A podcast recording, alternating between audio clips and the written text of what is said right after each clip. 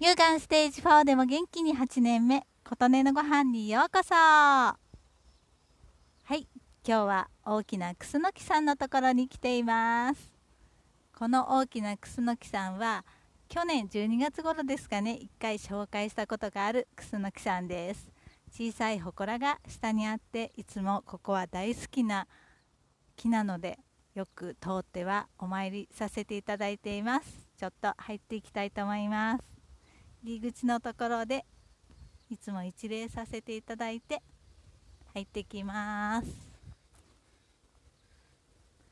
近くの方たちがねいつもお掃除してきれいにしている祠がここにあるんですがここでいつも私は住所と名前と生年月日と干支を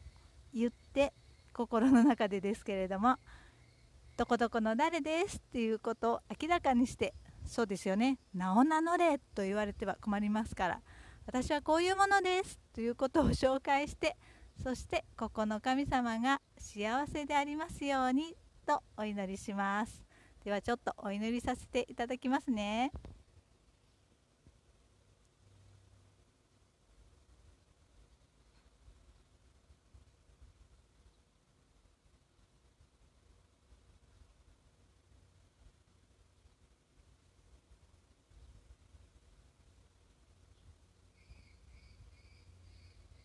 はい。私はいつもここでこちらの神様がずっと幸せでいられますようにとお祈りします。そしてですねここでそのお祈りをしたら後ろに回ります。そうするとこのご神木の大きなクスノキさんがいらっしゃるんですよ。本当に立派なご神木なんです。私ねこのクスノキさんのことをクスノキさんと呼んでいたんですがある方がクスノキのことを楠木先輩と呼んでらしてああ楠木さんってそうだよね。私たちが生まれるずっと前からここにずっといてみんなを見守ってくれているんだよねと思ってからこっそりパクって楠木先輩と呼ばせていただいたりしています。ここでね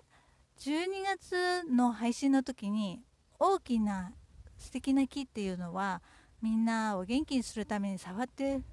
もらうと喜ぶんですってよみたいな話をしたんですけどその後にね木にもね触ってほしくない時もあるから必ず触ってもいいですか？って聞いてから触るようにしましょうっていう話を聞いたんですよ。そうだなぁと思って木にだってね体調っていうものありますよね。今日は触ってほしくないんだってことあ私は無視して触り続けていたと思ってそれからここで木の前に立って触ってもいいでしょうかご挨拶してからね触ってもいいでしょうかって聞くように変えました。でもね必ずねいいよって言われて断られたことはありません。でなんでいいよって言ってるかわかるんですかって言われるかと思うんですが今ね聞こえますでしょうか？こうやってね風が吹いてくるんですよ。今はねずっと風が吹いてるんで分かりづらいんですけど無風の時でもここに立ってご挨拶してこの木木さんがずっと幸せでありますようにってお祈りして触ってもいいですか？って聞くとね風が吹いてくるんですよ。そういうことってあるんですよ。えー、と先日ねそんな話聞きました。ある神社に呼ばれて木の下に行ったらすっごい風が吹いてきたっていう方がいらっしゃってそんな話聞いた時にそうだよねってその木にいらっしゃる神様ってこう風を起こしてねいろんなことを伝えてくれるんだよねって思って聞いていました。なのでね私はここに来ていつも風が吹いてくるのでああ触らせてもらえてもいいんだなと思って触らせていただいています。では今日もこの木さんの幸せを祈ってからちょっと聞いてみます。